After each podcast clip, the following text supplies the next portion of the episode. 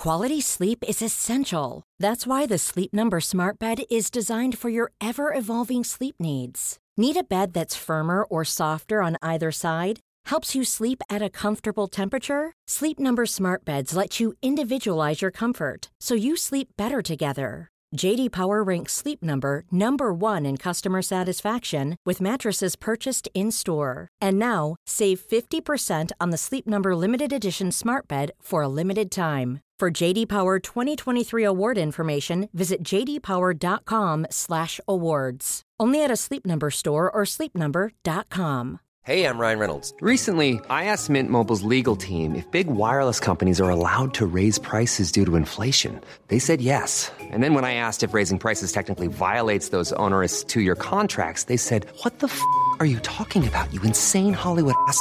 So to recap, we're cutting the price of Mint Unlimited from $30 a month to just $15 a month. Give it a try at mintmobile.com slash switch. $45 upfront for three months plus taxes and fees. Promo rate for new customers for limited time. Unlimited more than 40 gigabytes per month. Slows. Full terms at mintmobile.com.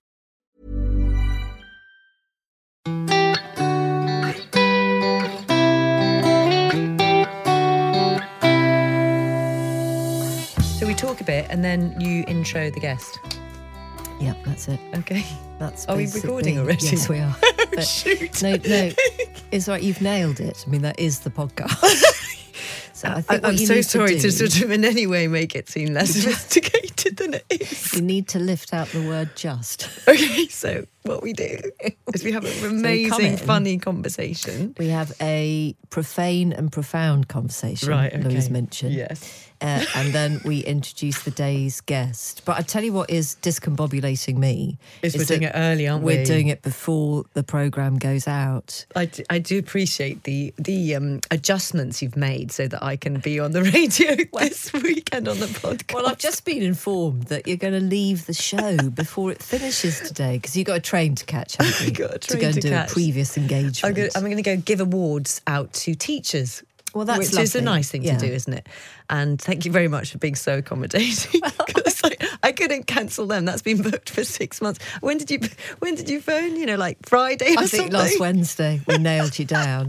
But that just makes me laugh because, uh, I mean, the only thing that is really, really solid about a radio programme is the time. is what time it starts. I'm aware of that. and what time it Yeah, finishes. And in 31 years of broadcasting, Are you I've- saying I'm a diva? I have never heard of anyone just go, it was my people. I'll just go at 4.45. so what happened? Okay, to back up, I'm not a diva. I'm, I, I No, I can't know. say I'm. I mean, it's, it's they're not going to believe me now, are they? But but I really wanted to be on the show, and I just couldn't get out of it. And I literally I needed to be in a TARDIS to get to the award ceremony on time. And I think I didn't do the negotiating, but whoever did it did a really Yeah. because, as you say, you. I mean, in my many years of broadcasting, never has that been No. allowed. So it's So thank you. It Fi, would be t- the equivalent of us all watching Radio. BBC Breakfast and to see you looking at a watch going, oh, I gotta go now." Sainsbury's opens in 10 minutes. Bye, Dan. Do you need anything? Oh, some chimichurri paste. So, uh, yeah, that's going to happen later on this afternoon. I thought you wouldn't mention it, Fi. Oh, I'm so going to mention it. I know, I know. As soon as I stand up, you're Bye. gonna say See ya. Are you going? timer. Oh, did you say that you're going to Winchester? Yes, That's so I mean you know Winchester well, Yeah, don't you? So yeah. the Great Hall. Well, that is a huge venue. Is it? Oh, I'm feeling nervous Well, now. I think it's got a lot of. Uh, it has a lot of atmosphere because it is very connected to King Alfred. The whole of Winchester is very Oh, connected to King Alfred. Right. Uh, so there's a very big statue outside. I mean, my main concern at this point is how close it is to the station and how fast I have to run to it. Well, the good thing about Winchester is it's downhill from the station. Oh, okay, good. But then you'll you'll hurt a little bit. Well, you won't, will you? You'll just jog up afterwards. And I hope it goes well. Actually, what a lovely thing to do. Uh, should we just say congratulations to all teachers? Don't you think? Especially because of what they've been through the last few years as well. I think it's been really tough. And I'm sure everybody listening has a teacher that made a difference to their lives. Mine was Mrs. Robinson, who was a maths teacher, and I loved her, and she was brilliant. And we did terrible things in class, but she was brilliant. What about you? I had an amazing classics teacher. Did called you? Mrs. Rankin. Right. Uh, who actually one of our lovely listeners on the podcast, uh, who also had her at school, informed me that she died quite Oh, recently. yeah. and we were both very sad about that. She was amazing because she just treated us like we were adults. Yeah. I mean, properly. She didn't put on that thing of I'm going to treat you like an adult. She treated us like adults and we just loved her. I don't know how Mrs. Robinson put up with us. Can Honestly, you Shall I tell what us the- one of the It wasn't me. Yeah. I mean, it really wasn't me. I wouldn't. I wouldn't do this to anybody. I think someone I know someone shut her in the cupboard. It's terrible, isn't it? I mean, truly, truly terrible. It's quite bad. isn't it? How long for? I don't know. An eye watering. I mean, if I was locked up in a cupboard, one one second is too long. So I've got. So I. I mean, it's just terrible. But how the people who did it weren't didn't have really serious punishments, I don't know. But that was back in the day, wasn't it? I'm not in any. I mean, it was horrific. So she was amazing. So Mrs. Robinson, if you are listening, and I did meet her years ago back in the in the playground. She, I was with my children, and she did come up to me. She recognised me and and clearly I wasn't one of the locker uppers. Um, she um, and she was sweet. She was lovely. So Mrs. Robinson, I thank you. I know I wasn't very good at maths, but thank you for being brilliant. Yeah, no, that is lovely. Were you a very bright kind of all star student? No, were you? You probably were, No. weren't you? No. I was a late. I was a late developer. Should I put it that way? Were you? So, Yeah. but so I mean, you've done incredibly well. You've got Late right, in right everything, Fi. to the top of your uh, chosen profession in a very, very competitive industry as well. So that's interesting. I would have, I would have had you down for a very diligent, hardworking student. Oh no, No, you got me all wrong. Really, I was so badly behaved, even at university. And then I had a moment when my life changed and I decided that this was not the course. to, if, you, if I wanted to do the things I wanted to do, I needed to knuckle down. I went to, um, I went to, I studied Spanish at St Andrews and I got amazing um, opportunity to go live and work in Argentina. And I was literally the bottom of the university Spanish department. I mean, everybody else got like, you know, I mean, I was like, and they- tried to get rid of me several times, rightly so. And then I went to Argentina and I pretty much learned Spanish from scratch. Fell completely in love with the language, felt completely in love with hard work, and just came back a, a changed person. And then they kept coming up to me going, What happened? Like I'd had some sort of conversion. And I guess I had. I just decided that I wanted to get on and do exciting stuff and I needed to work hard to do so. That's interesting. So, was some of that as well just being uh, completely removed from people's expectation of you in a foreign country at quite a young age? Yeah, and really hard because I had I was the bottom of the Spanish department, and even if I'd been the top, the Spanish and Argentina would have been challenging. So I was dropped in a country where I basically didn't understand hardly a word, working in that language, living in that language, and there is nothing like that to make you sit up and listen and learn. And I learned mostly by I, I had to learn because I couldn't I couldn't eat if I couldn't go shopping and didn't understand I couldn't eat, um, and I learned mostly by watching soap opera. What was the best soap opera? It was called. She was called. It was about a nun. Was it a nun? It was a nun. It was a Mexican soap opera. Anyway, so th- she she changed my life. The Mexican nun. Oh, Yeah. well, I, I mean, I'd love So, to. so all you late developers out there, don't panic. It's never too late. Uh, yes, I think that's always good to say at this time of year, isn't it? As well. Yeah, when, there is doing exams. I mean, I didn't. You know, I'm not saying I did badly at exams, but I No, certainly could have. St I could so have done quite better. well. I could have done better. Yeah. If I'd actually ha- had some application. So. Um, so yeah, it's not too late, is it? And I think we all. It took me a long time to. How? I mean, did you always know you wanted to do this? Well, really weirdly, from quite a young age, yes. I think I did, I did too, but I didn't think about, you know, to, to do what I wanted to do, I needed to change my attitude until quite late. Yeah, I didn't start really working, working, working hard until I, uh, you know, got a job. I, I wasn't very good at studying, actually, at the discipline of studying. I only got two A levels. Louise. Okay. But I did always just love the radio. So I worked really hard Mm. at doing that. And do you know what? Sometimes, um, I mean, like really properly hard, extra shifts. At one point, I was working at Radio Humberside during the week and I'd come back to London to do two free shifts at the radio station here in London that I Yeah. wanted to work at. And then I'd get up at four in the morning, drive Oh my back to. Humberside, all of that kind of stuff. But I don't remember um, ever feeling tired or resentful. You know, I just had a proper, I Mission. love what I'm doing Yeah. and I want to make it work. So- and I hope that. Uh, I think it's worked for you. oh, yes, no. I Well, I hope it has worked too. But, Yeah. you know, I kind of, I think everybody does hopefully have a spurt at when it suits them because you, you know, you got to choose you know when you're going to put your foot on the Yeah. accelerator and then you've really got to be Yeah. committed to So it. my my moment, and I, you know, at university, despite being a terrible student, I was interested. I did, you know, wrote for the student newspaper, all that stuff that you should do.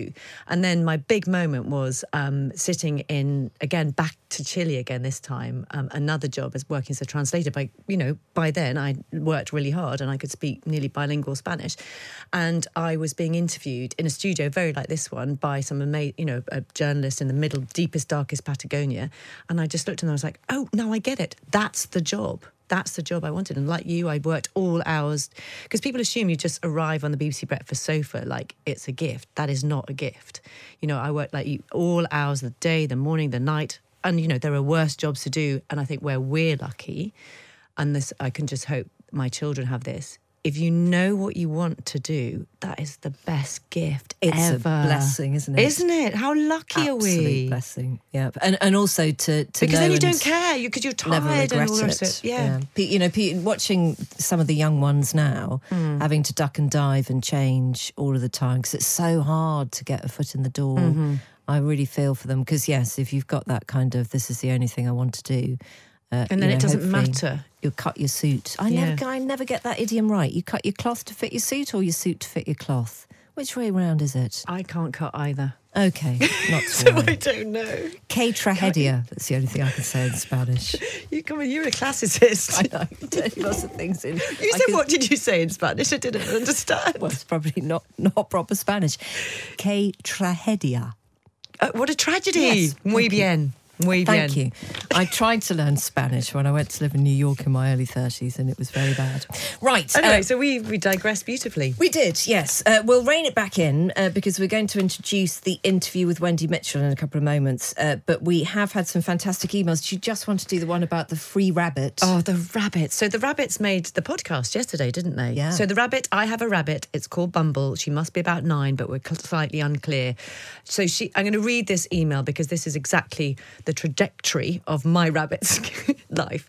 Uh, this is from Penny. Dear Fi and Louise, loved hearing Louise's pets. Uh, for many years, I had rabbits who would go free range onto my verge in my suburban street in Fremantle. Um, that was not really a choice. They started in a hutch brackets like my rabbit, and a run which seemed cruel. Totally agree. So then I gave them the run of the back garden, exactly what I did. Then the whole garden, and finally, when it became impossible to contain them, they'd just come and go as they liked. The only hazard that I would be woken up by cheery passers by knocking on my door at an unearthly hours of the morning. Brackets Australian get up early, are telling me my rabbits seem to have escaped. I'd have to say, get up. It's like exactly what we do. Say thank you, pretend to be concerned, and shoo them back in. This went on for many years. And then somebody says they started photographing them and posting them on the Facebook. And one of the neighbours would say, you know, the rabbits seemed, you know, the rabbits are fine. And then she'd get into trouble. I haven't got into trouble, touch wood, yet, for being an irresponsible pet owner. What if they were caught by a dog? Well, hopefully. I mean, that's worried me now. Thank you so much, Penny. I am worried that she's caught by a dog. And then this other lady got really upset because she was getting anxiety because she knew the rabbits were on the loose. Oh. So it got really complicated. Um, anyway, the bunnies both had a long, exciting lives and eventually died peacefully at home. And honestly, it's the sweetest thing. You, in my house, you see this little bunny hopping about, and we call her and she comes back at night. It's adorable. Do you let her free, Ro- freely free roam, roam. in the house No. because of the bunny balls? I mean, people do. You know, people, because of the what? Bunny balls. The dogs, the dogs would clear that up. Would they? Yeah, they would. I know it's unfortunate, isn't it? Okay. But they are Labradors. Um, no, because, um, and people do have house rabbits. I've never had a house rabbit, but people love their house rabbits. They're really sweet.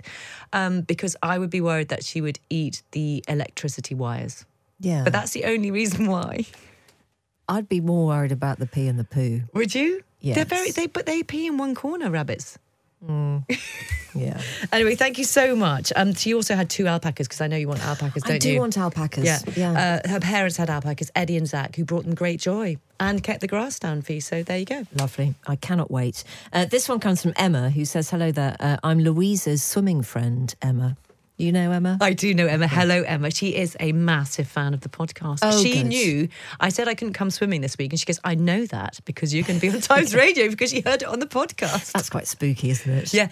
And they, I got, do you get adopted by people sometimes? I mean, I adopt rabbits, not rabbits, but ponies and stuff. But I, they, Emma and her other friend, Emma, adopted me while I was swimming. They just basically made friends with me. And now we've been on lots of epic swims together. Oh, that's lovely. Yeah. Yes. yeah. Brilliant. But that's interesting that you you call that adoption. Yes. Not, not making friends. There was a power play there, wasn't there? Well done, Emma.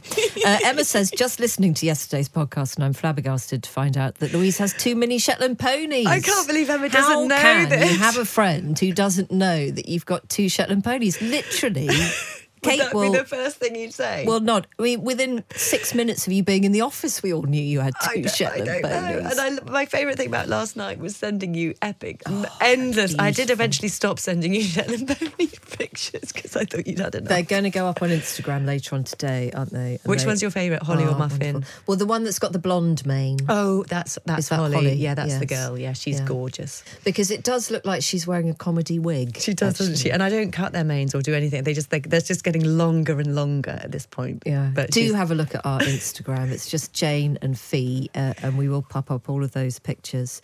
Uh, I had to give Nancy a special extra treat last night because because you felt you've been unfaithful. very much so, and because you know the kids were cooing over Shetland ponies, and you know I can't have anybody dissing my Nancy. Quite No. right. But I do understand it when you say that you absolutely love them because I absolutely love my animals. I mean, properly. You do, don't you? love them. Yeah.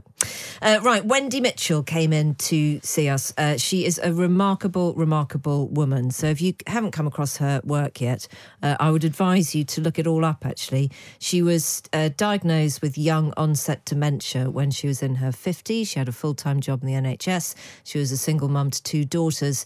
And she decided that she wanted to share all of her symptoms and all of the things that she subsequently went through. She started a blog, which was very successful. And then she has written two books with the help of the journalist Anna Wharton as well. And she's just told the world some really interesting and really necessary things about what happens to your mind and to your life when the fog of dementia moves in. So she came in to talk to us yesterday, and I first asked her to describe to me what it's really like when she doesn't have one of her good days. When it's not a good day, I feel like I'm handcuffed by both arms to dementia. And it decides what I do that day. I'm, I always like to be the 51% in control. And when I'm having a bad day, I usually have probably down to 20%. And so it's, I describe it like a fog descending on the brain. And it's very hard to work out the reality of the day. And so I either give in and hide under the duvet, or I venture out and walk in my village if I'm at home. Because being outside seems to dilute the dementia. Oh, that's, that's the, how I like to see it. And if I've got any chance of coming out of this fog, it will be outside. And on those days when the fog descends, can you also constantly remind yourself that it will pass? As long as I can say to myself, tomorrow might be better, then I know it will pass. It's when a time comes that that thought doesn't enter my head that I know, well, that other people will know dementia has got me.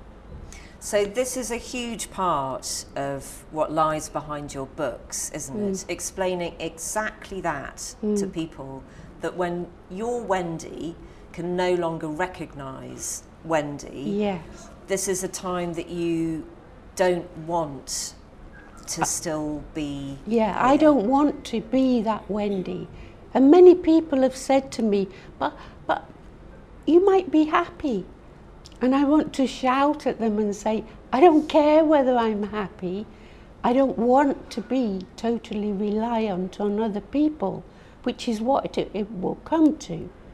I don't want other people to decide whether I can go for a walk, when I eat, when I drink, when I go to bed. I want to have the autonomy that I have now. And I, I, I truly believe that in this country we have so little choice over our death. And it's the one thing that's 100% guaranteed to the world's population, yet we give it so little air, airplay, give it so little value. And you make such a good point in the book that throughout all of our lives, we are really encouraged to try and make good choices about Yeah. our health. You know, the message from the medical profession, from the NHS, from government is to constantly look for how to make yourself better and do things involving choices. Yeah, But when it comes to control over our death, Mm. We have none. don't have that conversation, do we? no. The, the, the NHS over the years has done a magnificent job of finding cures, but they're never going to find a cure for death. And so it's always bugged me that we've, it, it's as though it, be, it happens to someone else. It doesn't happen to, to you. I, I remember when we were writing the book how it was common, it was normal for people pre NHS to die at home. We accepted that that would happen. But once the NHS came into existence, it was almost as if we relinquished responsibility for dying. It, it didn't happen to us anymore. It was someone else's problem. And so we, we've almost grown into a society that denies death instead of valuing what people believe in as their own good death. You also collate some very interesting statistics uh, about how we think about death and how other people have talked about death. Uh, in a 2021 report, Public Attitudes to Death and Dying, uh, which presumably was government funded at the time, 70% of people felt comfortable discussing the subject of death, but only 14% actually had. You know, I know, isn't that ridiculous? It's that just as with my two previous books, there was this stigma against dementia. And people said to me they, they had my books on their bookshelf for years. Two years, one person said. And when she had the courage to open it, suddenly she thought, what on earth have I been waiting for? And I unravelled the mysteries of dementia for her. Well, I want people to trust me that one final time and, and allow me to unravel this mystery that is going to happen to all of us. People underestimate this value of the power of talking. We, we, we seem to ignore talking about death because of that fear of it, the unknown. But it actually is such a, a powerful enabler to live if you discuss death. It, it's almost as if you've unburdened your head with all these thoughts of what ifs and are now able to live your life as you want it, knowing that others will take care of you in the way that you want to in the future and for your death.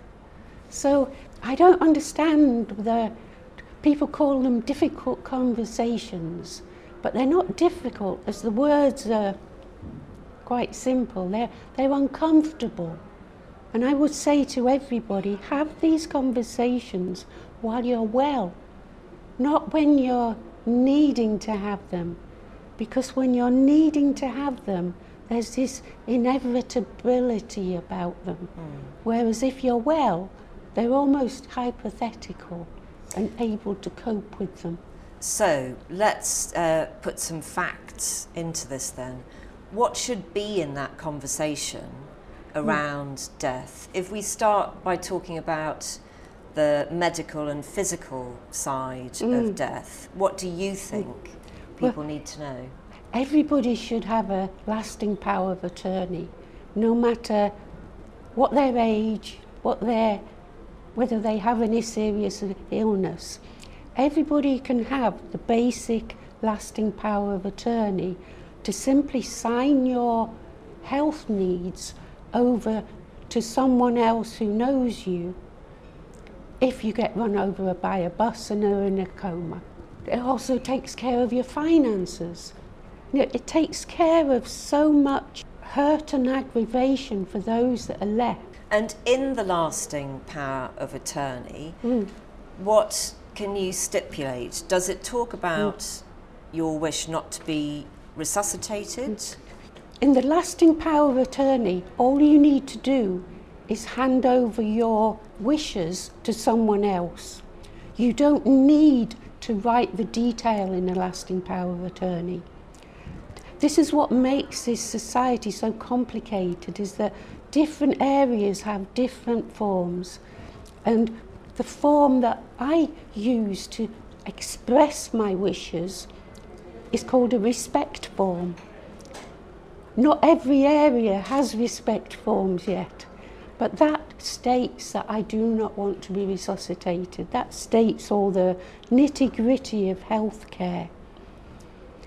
But you can have all the forms in the world. If you haven't had the conversation with the people that you're going to hand your life over to, they're pointless, they're worthless. This is such an important point as well, isn't it, Wendy? Yeah. That that that you need to tell people uh, not only what you want, but where to find Oh, yes. the legal bits and pieces that will enable them to do and Yeah. to follow through your wishes. Yeah. So you've got the lasting power of attorney. Yeah. You've got the respect, Respect form. form. How would somebody in a moment of emergency, though, Hmm. Know what to do? Would that always hmm. be a loophole? If a paramedic is called for Yeah. something, how would they know? If a paramedic is called to my house, Yeah. I've got a sticker on my, my front door that tells them to look in the fridge. And in the fridge, normally people have their medication, but I've got my respect form that says don't give me any medication. But that only applies if I have an accident in my county because the paramedics are linked up to my respect form. If I crossed over my county into the next one and I had a accident, they'd be pumping me and doing all the things I don't want to simply because nothing's connected in this country. Nothing is simple. I, I always carry mine with me so that when they're leafing through everything to find out who you are, they'll find my respect form. But it shouldn't be like that.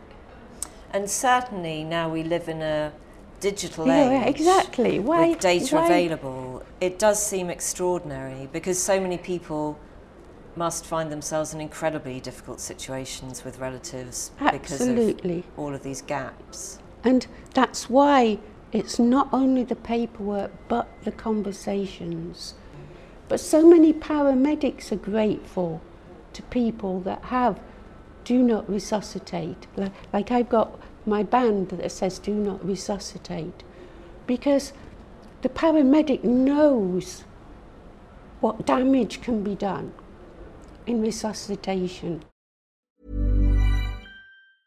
When you're ready to pop the question, the last thing you want to do is second guess the ring. At Bluenile.com, you can design a one of a kind ring with the ease and convenience of shopping online. Choose your diamond and setting. When you find the one, you'll get it delivered right to your door. Go to Bluenile.com and use promo code LISTEN to get $50 off your purchase of $500 or more. That's code LISTEN at Bluenile.com for $50 off your purchase. Bluenile.com code LISTEN. Quality sleep is essential. That's why the Sleep Number Smart Bed is designed for your ever evolving sleep needs. Need a bed that's firmer or softer on either side? helps you sleep at a comfortable temperature? Sleep Number smart beds let you individualize your comfort so you sleep better together. JD Power ranks Sleep Number number 1 in customer satisfaction with mattresses purchased in-store. And now, save 50% on the Sleep Number limited edition smart bed for a limited time. For JD Power 2023 award information, visit jdpower.com/awards. Only at a Sleep Number store or sleepnumber.com. Burrow's furniture is built for the way you live.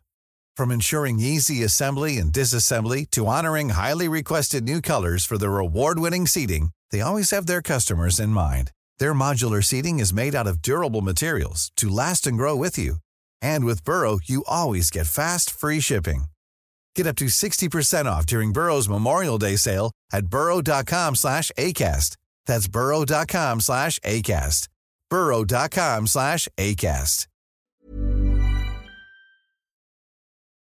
You're listening to an interview with Wendy Mitchell, and in her book, she speaks to people who express their wish for death not to be viewed as the ultimate sadness.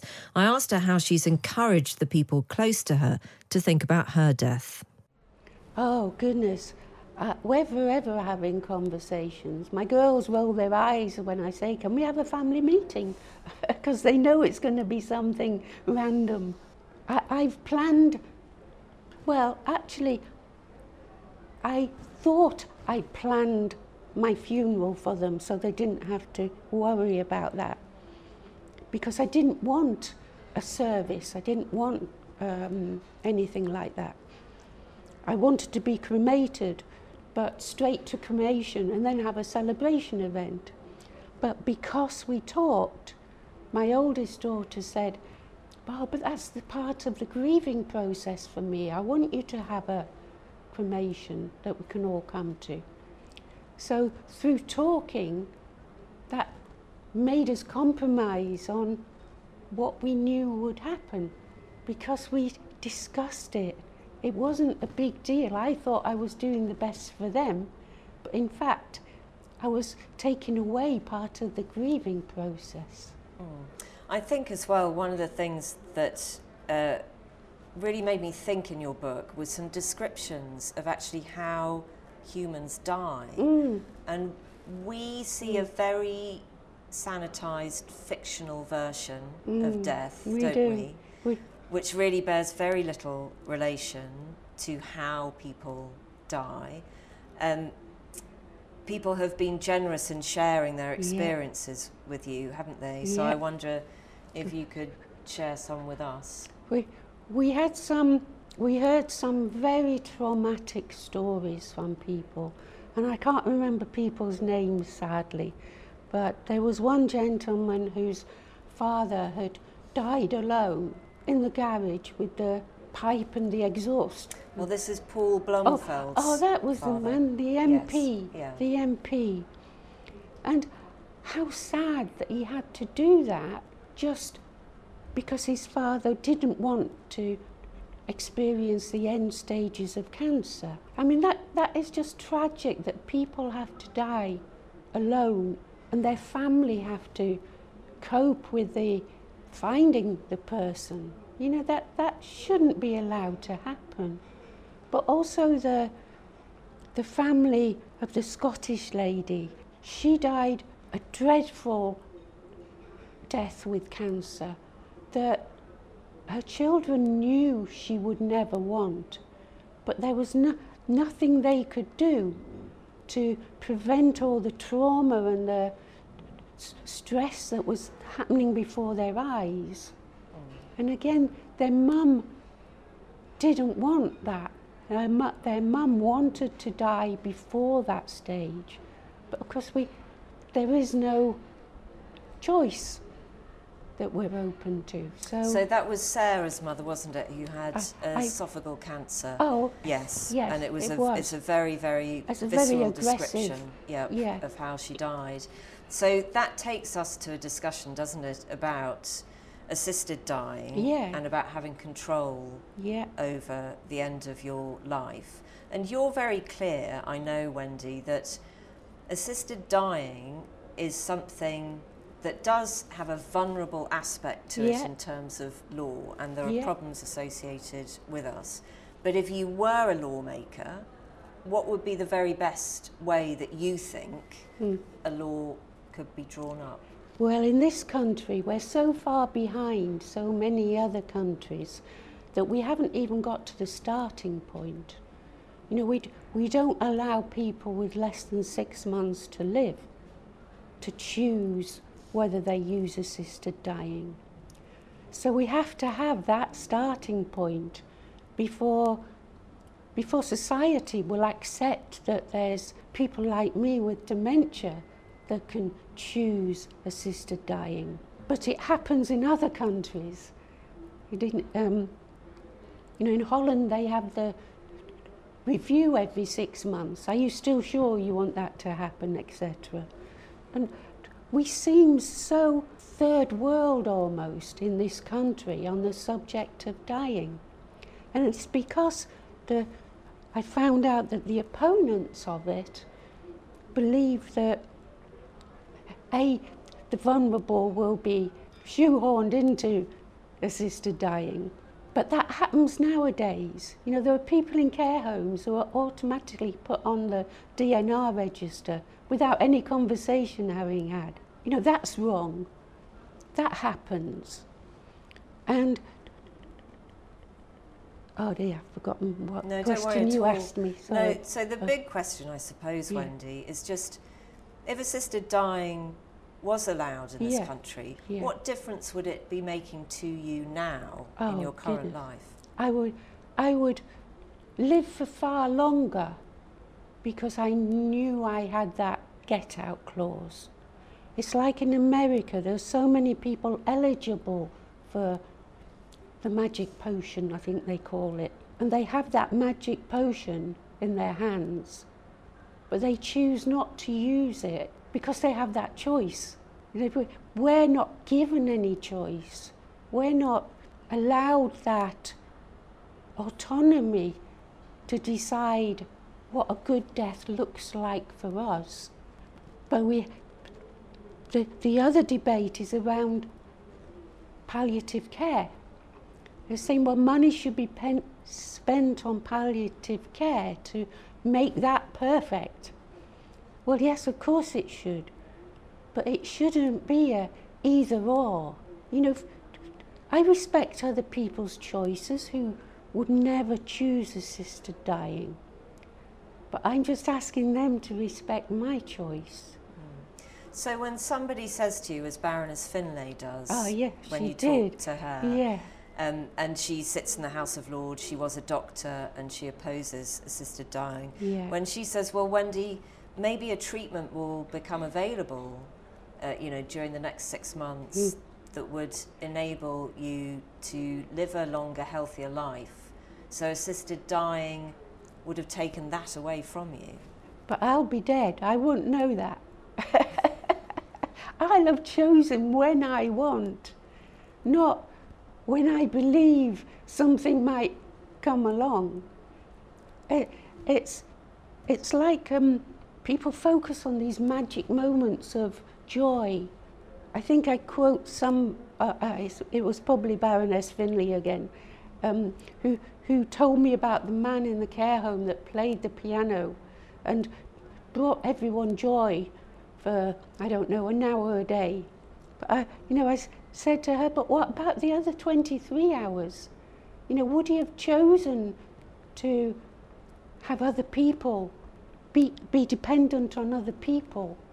Would he have chosen to be there? Would he have chosen to um, be reliant on everybody?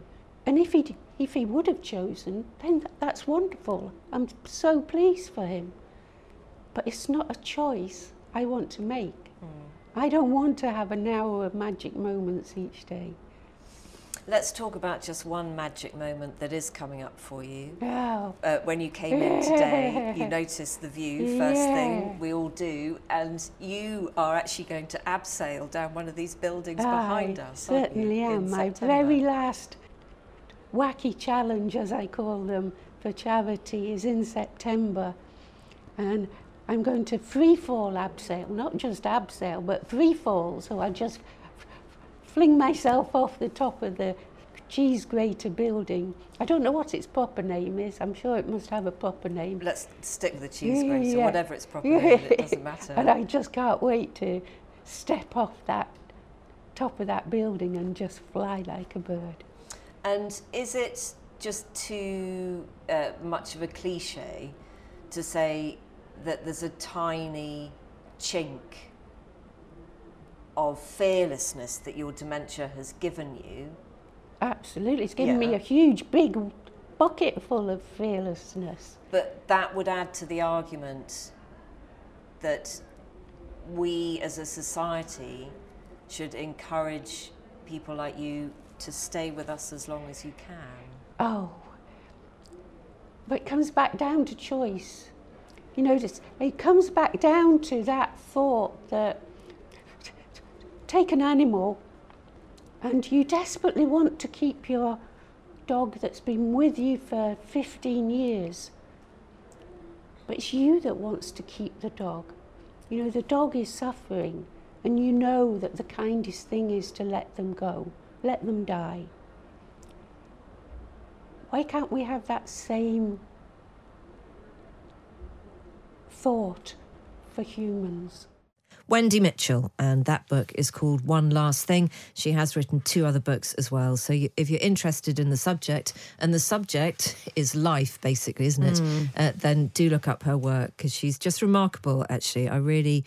Uh, really, really enjoyed just being in her company for half an hour. Actually, I think her honesty uh, is really touching.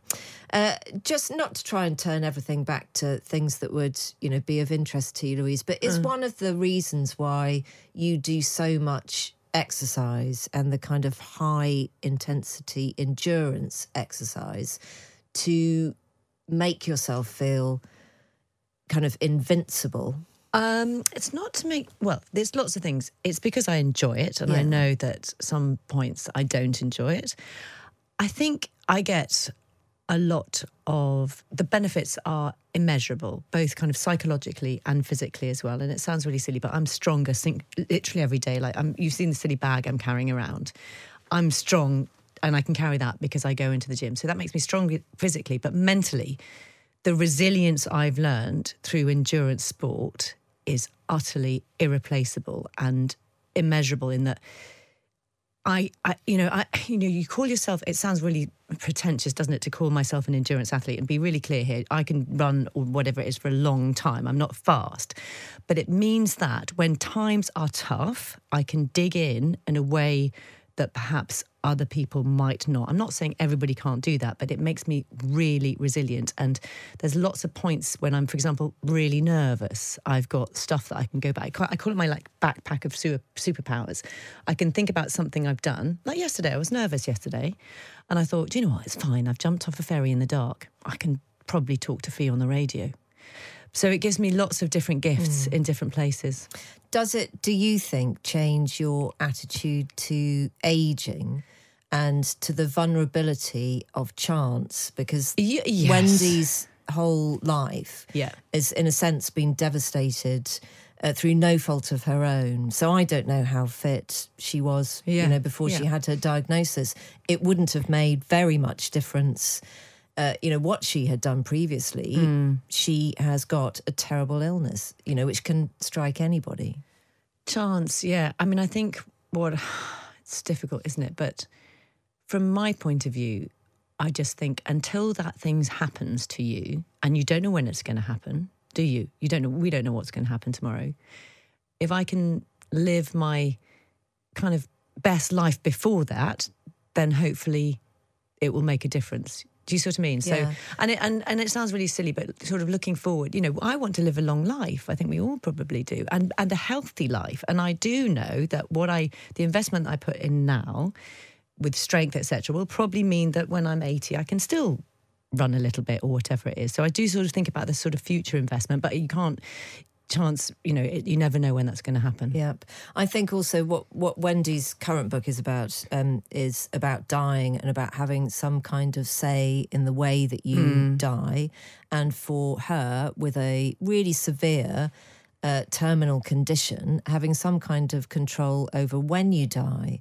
And I wonder what will happen in our generation uh, with societal views towards assisted dying. Yeah. Because we have been so encouraged and told that we can be in control of so many things. Yeah. I wonder, you know, I think whether on. we will accept the status quo at the moment, which is that we have no real control or say in how our life ends. I wish I could remember um, the name of the person that I'm about to talk about. But I did a conference a few years ago, which was a medical conference, and there was a lady who talked about death in that conference. And I will have to look it up. But Was it Dr. Kathryn Mannix? It was. And she talks, doesn't she, about how unaccustomed to death we are, how removed we are, and how actually, you know, it is a process that we will all go through. And perhaps we should be much more educated about it to help us in those moments when our loved ones are dying or we're in a position where we know things are going to end.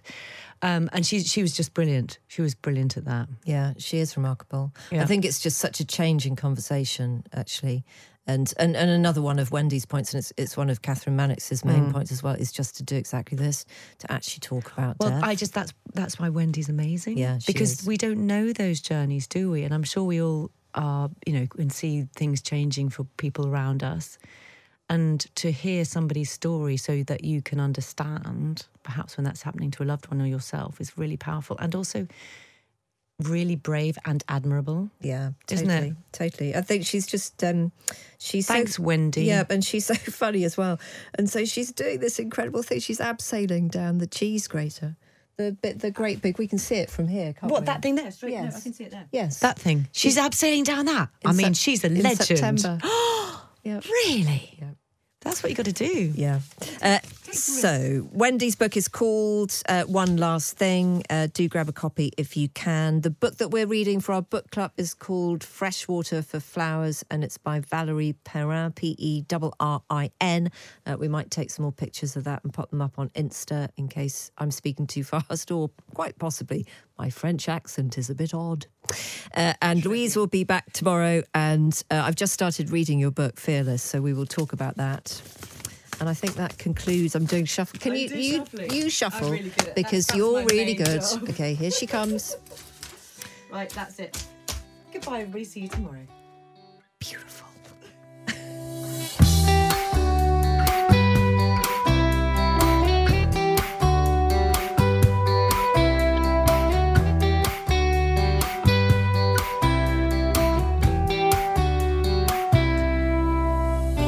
Well done for getting to the end of another episode of Off Air with Jane Garvey and Fi Glover. Our Times radio producer is Rosie Cutler, and the podcast executive producer is Henry Tribe. And don't forget, there is even more of us every afternoon on Times Radio. It's Monday to Thursday, 3 till 5. You can pop us on when you're pottering around the house or heading out in the car on the school run. Or running a bank. Thank you for joining us, and we hope you can join us again on Off Air very soon. Don't be so silly. Running a bank? I know, ladies. A lady don't- listener. I know, sorry.